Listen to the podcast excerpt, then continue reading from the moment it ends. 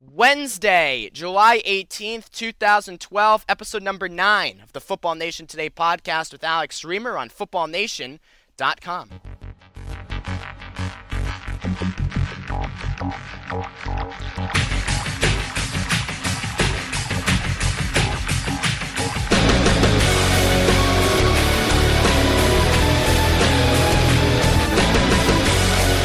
Welcome inside episode number nine of the Football Nation Today podcast with Alex Reimer, available exclusively on footballnation.com and for download in the iTunes Store. Please subscribe to the Football Nation Today podcast and the other great shows available on footballnation.com and the iTunes Store. If you've yet to do so, we are back this week after our one week layoff last week. Hopefully, you all survived that.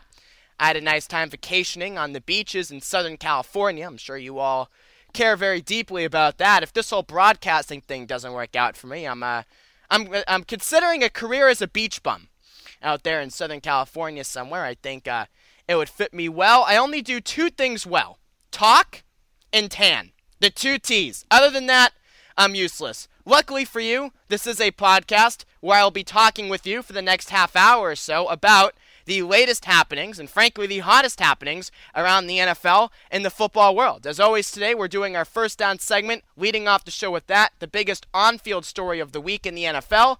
And this week, with training camp just a couple weeks away, teams are settling and, in some cases, not settling their contract disputes with their franchise players. We'll talk about contracts on contracts on contracts, everything from Drew Brees to running backs to Cliff Avril, Wes Welker, all that and more in our first down segment. Second down segment, biggest off field story around the NFL and, in some cases, the football world. I mention that because this week we are going to discuss the Penn State situation. More details on that, lurid details on that with the Freeh report released last week. We were off last week, of course, so I didn't get a chance to comment on it.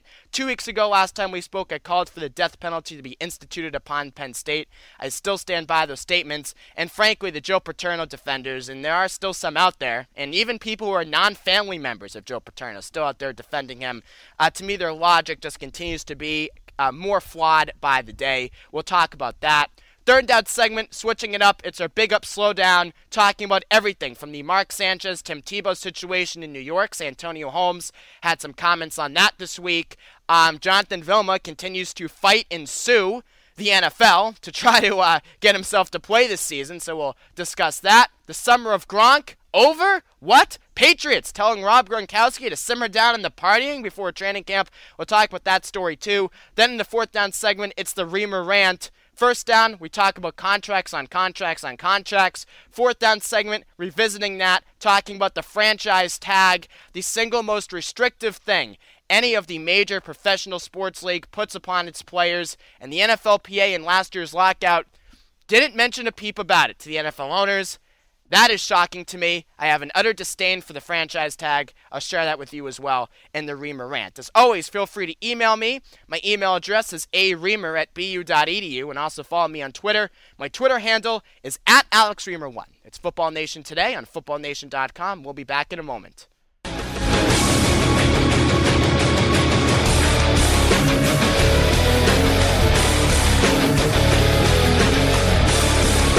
So, with NFL training camp only a couple of weeks away, here we are smack dab in the middle of July. NFL training camp, of course, coming up towards the tail end of the month.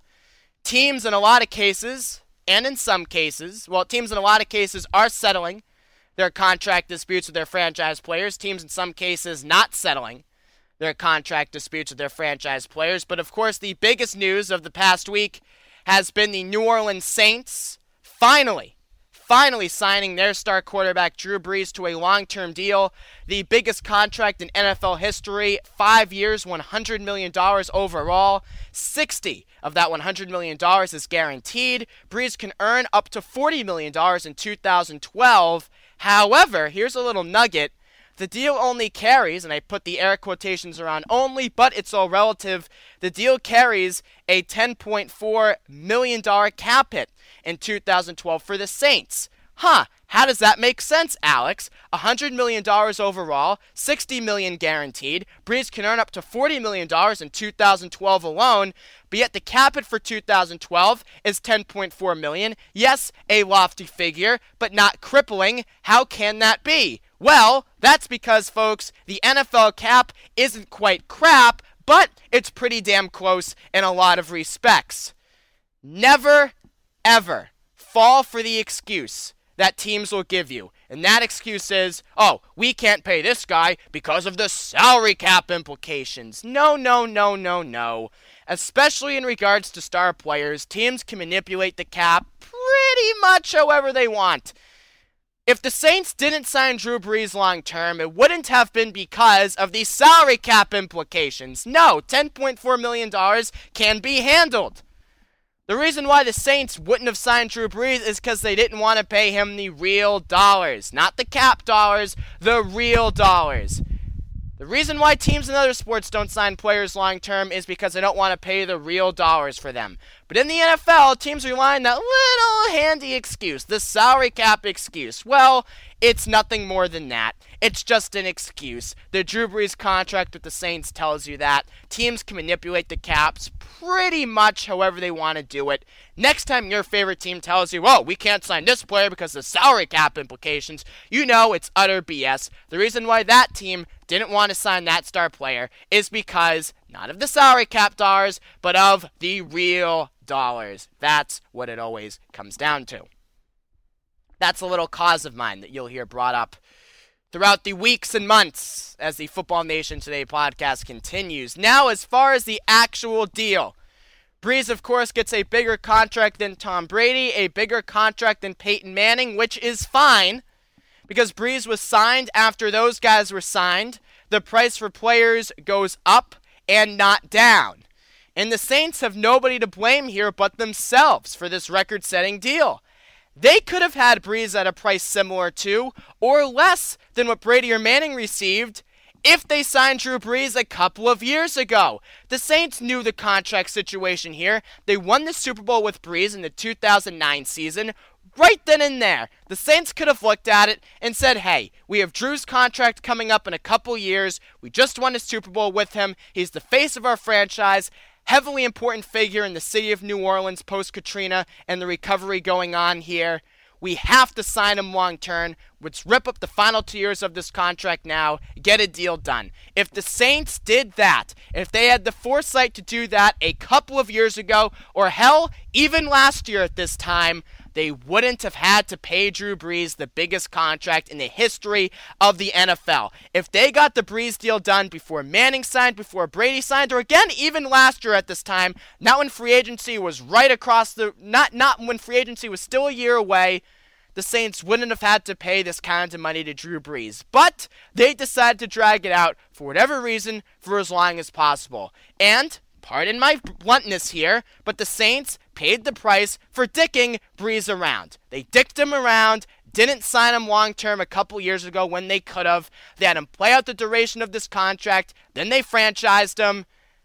Things get contentious on both sides of negotiations like that. Saints weren't giving an inch, so obviously the Brees people weren't going to give an inch either. And what happens? Drew Brees winds up getting rewarded with the highest paid contract in the history of the National Football League. If the Saints wanted to avoid this, they should have signed Brees a couple of years ago and avoided this whole situation. So the Saints sticked Brees around, and as a result, they paid the price for that $100 million worth, 60 million of which is guaranteed.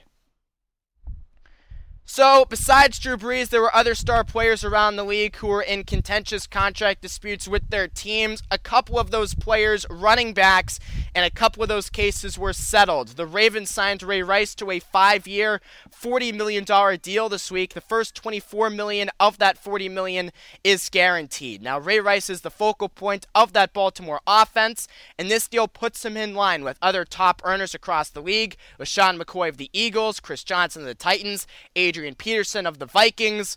Um, if I had to choose a running back to sign long term, Ray Rice or Matt Forte, Bears signed Matt Forte to a four year deal that will average him $8 million per season for the past four years. Of course, Forte has been Chicago's most consistent offensive weapon, with Jay Cutler battling injuries. Um, if I had to choose Rice or Forte to sign long term, I'd probably choose Ray Rice just because I think Rice is more versatile, a weapon out of the backfield. Not only can he run the ball well, but he's a good receiver out of the backfield too. And of course, with the NFL becoming a passing league, I think that is a vital weapon for running backs to have in today's day and age. Not only be good runners out of the backfield, but be good receivers out of the backfield as well. But when you look at Ray Rice and Matt Forte and the importance those running back hold to their offenses, um, they're really the anomalies when it comes to today's NFL because there are only, I would say, a handful of offenses where the running back is the focal point. And actually, two of those offenses you could say are the Baltimore Ravens and Chicago Bears. Now, is signing a running back long term, even guys who've had the recent success like Rice and Forte, are those wise investments? No, they're not, because as we know, running backs break down. But for the next couple of years at least, you can probably assume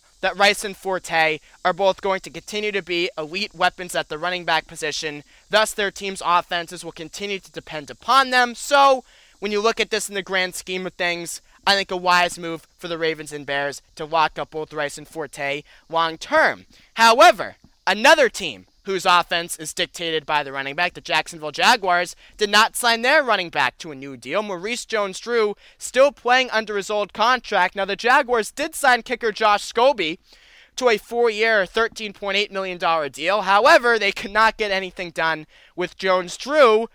And we've covered this story before. I'm on the Jaguars' side here. I am.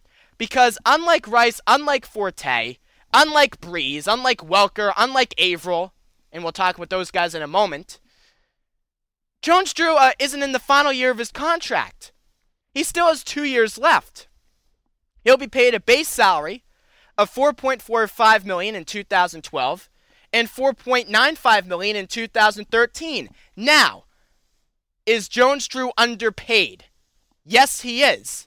But he wasn't underpaid a couple of years ago when he signed the contract. This deal was front loaded.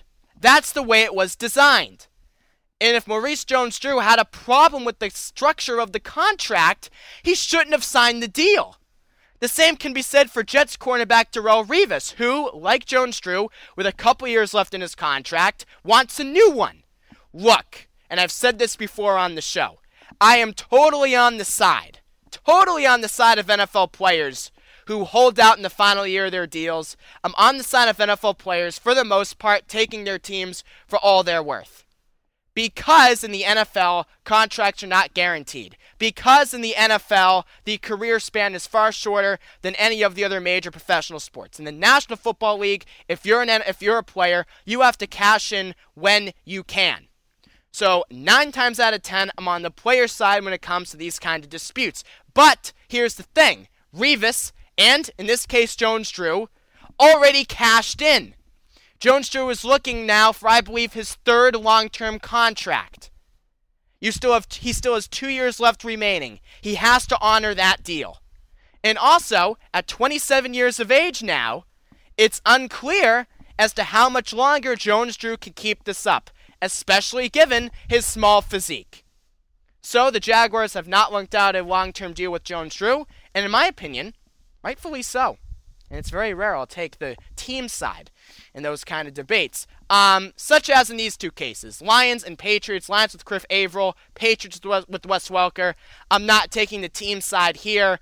Uh, defensive end Cliff Avril, though, is not mad at the Lions for not signing him to a long term extension. Avril will play for the $10.6 million franchise tag this season. Now, Avril has quietly been one of the elite defensive ends in football over the past couple seasons, he is the only NFL player, here are some good stats, with at least 19 and a half sacks, 9 deflected passes, 7 forced fumbles, and 4 fumble recoveries the previous 2 years. So Avril quietly has become one of the elite defensive ends in the NFL. And we've had this conversation before as well. Defensively, it's not necessarily about having a great defense anymore. Yeah, that's nice and it helps, but all you need really to contend in the NFL today are a couple of elite playmakers on defensive side of the ball. And what is Cliff Avril? I just read you the numbers. He has become an elite playmaker on defensive side of the ball. The Lions are a team who need all the help they can get on defense. It was their Achilles heel last season, obviously. They have a guy there in Cliff Avril who's continued to improve his performance over the past couple seasons, seems to be at that elite level. Why don't the Lions sign him long term? Don't they want Cliff Avril to be on their team for the long term? Why not sign him for the long term? Why not rip up his contract, work out a new deal? Because next year, if Avril hits the open market, the Mario Williams contract, the Julius Peppers contract, those guys set the bar for defensive ends. Avril is going to demand money pretty close to what those guys got. And because the Lions next year may allow Avril to hit the open market, they won't get a discount, which is what they would have gotten if they ripped up this contract. But instead, they're deciding to go this route, taking Avril for everything he's worth. So, next season, don't be surprised if Avril then in turn takes the Lions for everything they're worth. And the Patriots, conversely, offensive player, but a guy who's also immensely valuable, cannot get a deal done with Wes Welker, who will play for the $9.5 million franchise tag this year. Now, Welker can be franchised again next year, too, at $11.5 million which really makes little sense for the Patriots to do because then they would wind up paying Welker $21 million over two seasons. It would be far cheaper to sign Welker to a three year contract, and the Patriots know that. So, why, Alex, are the Patriots doing this with Welker? Do they not want to keep him long term? Yes, you are right. The Patriots, it seems, have deemed the 31 year old Welker to be a poor investment, even for three years.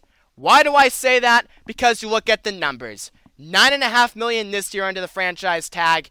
If the Patriots want to keep Welker next season, franchise him again, they'd have to pay him eleven and a half million dollars. That's twenty-one million over two years. If Welker's just looking for a three-year, twenty-seven million dollar deal, the same contract the Patriots gave Randy Moss a couple of years ago when they first extended him, uh, nine million per year versus nine and a half million, eleven and a half million per year. Of course, it's a great savings. So the reason why the Patriots have not worked out a long-term deal with Welker is because they don't want to sign him long term. They deem the 31-year-old Welker to be a poor investment, which I simply don't get. Because Welker works so perfectly with that offense. He works so perfectly with Tom Brady. Obviously, Welker's career is, um, obviously Welker's career is aided by playing with Tom Brady. But in 2008, when Matt Cassel was the QB, Welker caught over 100 passes there too. He's an elite receiver in this league. Him and Brady work so well together. He's only 31. It is puzzling to me, quite frankly, why the Patriots, especially with Brady only being around for a couple more years, why the Patriots don't want to lock up his favorite weapon, Wes Welker, for three additional seasons at what would be far more reasonable money than the franchise tag. Well, the only explanation for that, though, is the Patriots don't want to sign Welker long term. Don't be surprised if this is his final year in Patriot Blue. So, contracts on contracts on contracts in the first down segment. Moving on now to our second down segment, looking at the Penn State situation. Freeh report, of course, was released last week, told us a lot of ugly things, featured a lot of lurid details, including the fact, and it now is a fact, not a supposition, that Joe Paterno was indeed aware of the 1998 sexual assault charges levied against Jerry Sandusky, all in the Penn State program were aware of it as well. AD Tom Curley, President Graham Spanier, on and on the blame goes. Everybody affiliated with the Penn State football program was aware of the 1998 charges levied against Jerry Sandusky, and nobody did anything about it. They, of course, still allowed Sandusky to have keys to the facility, and even more egregious than that, the Board of Trustees were not informed of the charges against Sandusky. Graham Spanier, in his correspondence with the Board of Trustees, didn't mention a word about the assault, uh, sexual assault charges against Sandusky in 1998. This was all kept under wraps until, of course, in 2001, when Mike McQueary saw Sandusky showering with a young boy in the locker. McQueary reported that to his superiors, and what did his superiors do? Spanier, Curley, Paterno, they did nothing. They did absolutely nothing. They didn't report this to the police. Didn't report it to the authorities. They kept it under wraps. And the Freeh report talks about how this culture permeated the Penn State University, so much so that even janitors in 2000 who encountered Sandusky having inappropriate affairs, inappropriate contacts with young boys in the Penn State football locker rooms, even the janitors didn't say anything about it because they knew hey, keep this under wraps. Let's not get it out for the sake of bad publicity. Or for the sake of avoiding bad publicity, I should say.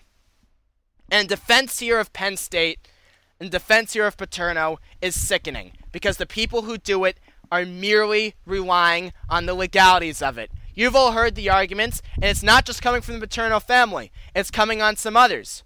Bill James, special assistant to the Boston Red Sox, of course, the stat guru in baseball, right? The founder of the modern day sabermetric movement in baseball. Bill James is a stark defender of Penn State and Paterno and the actions there, or lack thereof, I should say, by the university. And you know the defense, relying on the legalities. Well, the DA dropped the case against Sandusky in 1998. Charges were never officially filed. So, hey, charges never filed. Turn a blind eye to it. Really? I mean, from a morality standpoint, you're still telling me that Sandusky, after 98, should have still been allowed unlimited access into the Penn State facilities? People also say, well, I mean, Mike McQueary was the one who saw Sandusky in the shower with the boy in 2001. Paterno didn't see him. Graham Spanier didn't see him.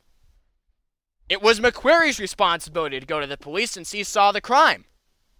Well, that's like saying, well, I mean, I only heard about the armed robbery. I didn't see it, really. So I'm not going to tell the police anything if they ask me. I mean, that's a bunch of BS. And Bill James also said in a radio interview with ESPN Radio over the weekend that Joe Paterno wasn't powerful at Penn State, which is why no one should blame him for Sandusky not getting reported to the proper authorities because Paterno was really isolated and not powerful, which is laughable.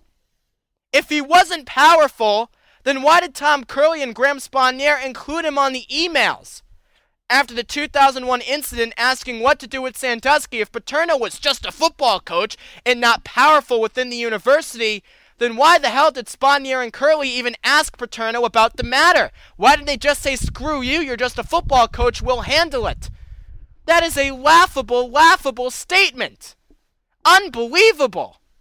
And the fact that a guy as smart as Bill James could spout such nonsense like that in a radio interview is even more puzzling. Now, the conspiracy theory out there is Bill James was really good friends with Joe Posnanski, who, of course, is writing the biography on Joe Paterno set for release in August.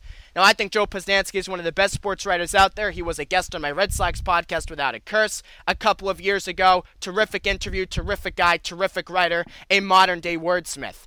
Um, but Word on the street is this Posnanski book on Paterno, much of it which was written prior to the Sandusky allegations and Sandusky case, of course, um, is kind of hero worship in a sense. And uh, Posnanski's been pretty mum on the topic, and Bill James and Posnanski are really good friends.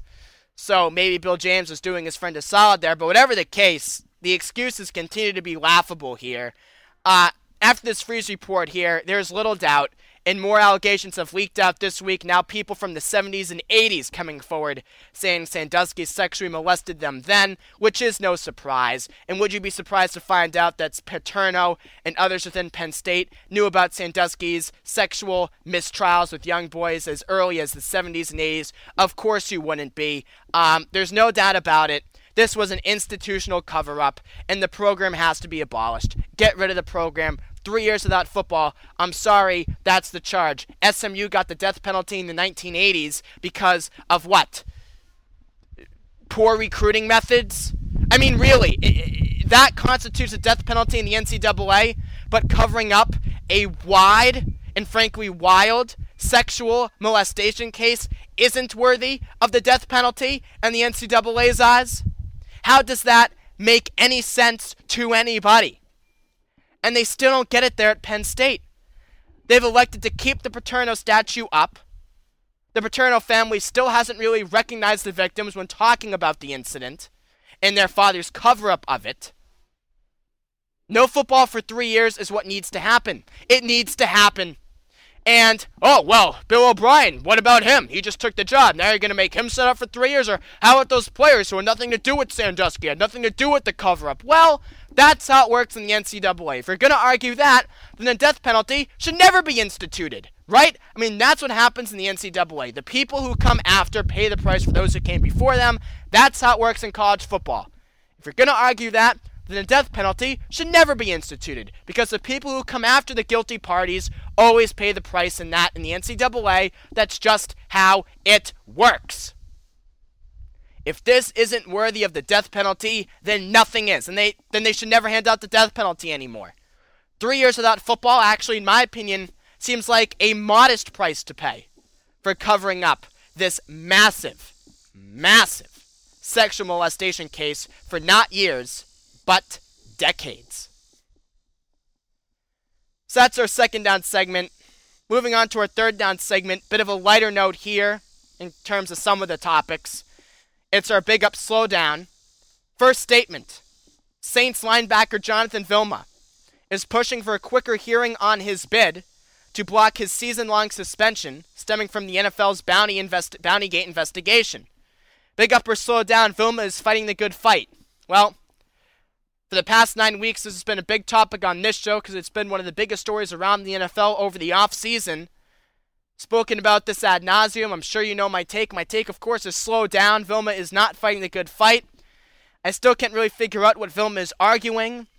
I guess he's arguing that the Bounty Gate, not that the Bounty Gate didn't exist, but that there isn't enough evidence to, uh, specific to him to warrant his specific suspension which to me is really arguing semantics, which to me is not taking responsibility for your role uh, in these a- in, in these actions, uh, especially because every court has ruled against Vilma here. Every court has ruled against the NFLPA. Every court has ruled against Jonathan Vilma. He's arguing semantics. He's not taking responsibility for his actions.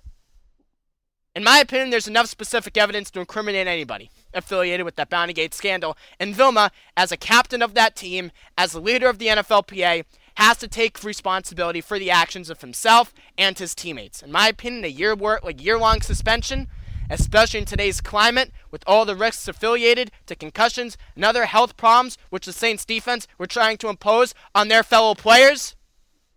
In my opinion, Vilma, as a captain of that defense, has to pay the price. This year long suspension, he is most certainly worthy of it. Slow down. Jonathan Vilma not fighting the good fight. And every court's ruled against him as well. I'm curious to see how this turns out. My guess is Vilma will lose again. Jets wide receiver Santonio Holmes said the 2 QB offense in New York can work if it is scripted with Tebow operating with a specific set of scripted plays.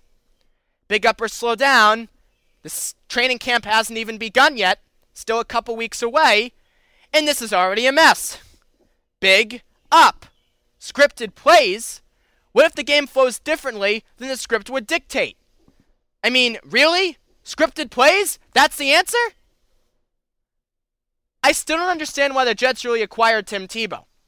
They didn't acquire him to back up Sanchez because you don't want to waste a talent like that just sitting on the bench. But they also didn't acquire him to take Sanchez's starting job, obviously. So you didn't acquire Tebow to back up. You didn't acquire Tebow to start at quarterback. You're not going to change his position to tight end or something. At least as of now, that's not the plan. So why did you acquire him? So he could run a few trick plays? Really? Is that worth the distraction that his presence intrinsically brings upon your football team and organization? And it's nothing against Tim Tebow. He didn't ask for this. This is all the media's doing. But still, you know the distraction Tebow brings with him wherever he goes, or I should say the attention he brings, which can turn into a distraction in a media market like New York. You didn't acquire him to back up, you didn't acquire him to start. What did you acquire him for? And is that worth the attention and thus the inevitable distraction his presence will bring upon your football team and upon your quarterback, Mark Sanchez? No, I don't think so. This is already a mess, and training camp hasn't even started yet. Big up or slow down? Well, first let me read you the statement. Rob Gronkowski, after appearing in ESPN's The Body issue, nude photos. After partying at the ESPYs last week. Yeah, funny, I didn't see Gronk in LA. Guess him and I missed each other. And co hosting Access Hollywood recently. Rob Gronkowski was reportedly told by the Patriots that the summer of Gronk is over before training camp has even really begun. Big up or slow down. The Patriots are right in telling Gronkowski the summer of Gronk is over and that Rob Gronkowski's partying is something to worry about. I say slow down. Gronkowski has been the most productive tight end in football over the past two seasons. It is clear that his partying does not interfere with his on field performance. And because that's the case, I couldn't care less what Gronk does off the field. Really. You know, I mean, my policy in talking about a player's private life is always this. If it doesn't affect his public life, meaning in this case his football life, his play on the football field, then I don't care to comment on it. And with Gronkowski, to this point, his off field antics, his off field lifestyle, his off field partying has not affected his life on the football field. He's been the most productive tight end in football, bar none, over the past two seasons. So I couldn't care less about what Gronk does off the field, and frankly, I'm disappointed. The Patriots told him the summer of Gronk is over. Rob Gronkowski is everything you'd want in a football player on the field and off the field as well. He is a massive personality, something I wish the Patriots had more of. However, conversely, and he's just fun to he's just a fun dude. You know, I mean, Yo Soy Fiesta, going back to that last season, everything after that. I mean, Gronkowski is just a fun dude to cover, a fun guy to follow. Sports, at the end of the day, is entertainment, at least to us, fans, followers, it's entertainment. Tell me somebody who's been more entertaining over the past 12 months than Rob Gronkowski. You wouldn't be able to do that. And it's all good natured fun. It's all good natured. He's not getting arrested for DUI, he's not getting arrested for assault. You know, he, he's, he's, he's not bringing guns into nightclubs. He's not doing any of that. Just having fun, having a good time, like he should. His life is great, and he recognizes that, which is also great. However, conversely, this is indicative of the Patriot way and why the Patriots continue to be as successful as they are. They make exceptions for nobody.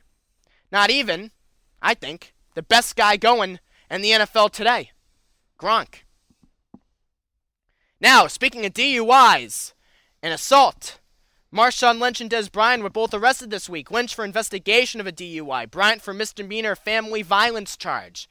Elvis Dumervil of the Broncos was arrested this week as well for road rage. So big up or slow down. NFL teams should keep their players locked in cages from the period between mini camps and training camps. I say big up. Really. I mean, the amount of trouble these guys get into between mini camps in June and training camps at the end of July, early August is unbelievable. It really is unreal. So yeah, if I were an NFL team, I would really consider locking some of my guys up in cages for this month period. But then again, it's also not surprising, seriously. I mean, these guys are young. A lot of money's been thrown at them. And I don't like to stereotype like this, but frankly, it's true. A lot of these guys are uneducated. They don't come from educated backgrounds, don't really come from stable backgrounds. Guy like Dez Bryant is what, 22, 23 years old maximum? Getting all this money thrown at him? It's a lot of pressure to deal with, a lot of situations going on, I'm sure. You know, I can understand why you might snap like he did, possibly. You know, I, I, it's understandable when you look at it from that perspective as to why these players get in as much trouble as they do. Kind of inevitable when you look at the situation of it, and that's unfortunate, but it's the truth. However, still, it's amazing how much trouble these guys get into. And to reiterate, if I were an NFL team, yeah, I would I would maybe consider locking some of these guys up in cages between minicamp and training camp, just to avoid all this. Fourth down segment, it's the Reimer rant. What's bothering me this week? The franchise tag. Why the NFLPA does not fight to get rid of the single most prohibitive thing to a player's rights in American professional sports is beyond me. It's beyond me. I mean, in no other sport can a player reach free agency and then not reach free agency? And in some cases, like Welker with the Patriots, it can happen twice. You can reach free agency and then not reach free agency. It it's really unbelievable to me. And look, the franchise tag, Cliff Avril of the Lions is going to get paid 10.6 million. No one's crying poverty for Cliff Avril, but because of the um, tenuous nature of an NFL career, a long-term deal is vital, and the franchise tag is just a one-year thing. Players in the NFL want nothing more than long term commitment, and once they reach free agency, they should have that right to seek that long term commitment, just like every other player in professional sports and every other league in this country. Once you're a free agent, you should become a free agent. And the fact the NFLPA does not fight against the franchise tag continues to validify, uh, validate, excuse me, my statement that they are maybe the weakest PA in all professional sports. It's unbelievable. Now, yes, baseball is arbitration, but remember, you are eligible for arbitration before you're a free agent. Once you're a free agent in Major League Baseball, you can hit the open market. That's what works in the NBA. That's way it works in the NHL. And that's the way it should work in the NFL. They're the only sport that when you're a free agent, you can then not be a free agent. And the fact the NFLPA didn't take this to the owners in last year's lockout is beyond me. And if I were players I would be pissed that my Players Association doesn't spend more time fighting against the franchise tag than they do fighting against Bountygate suspensions.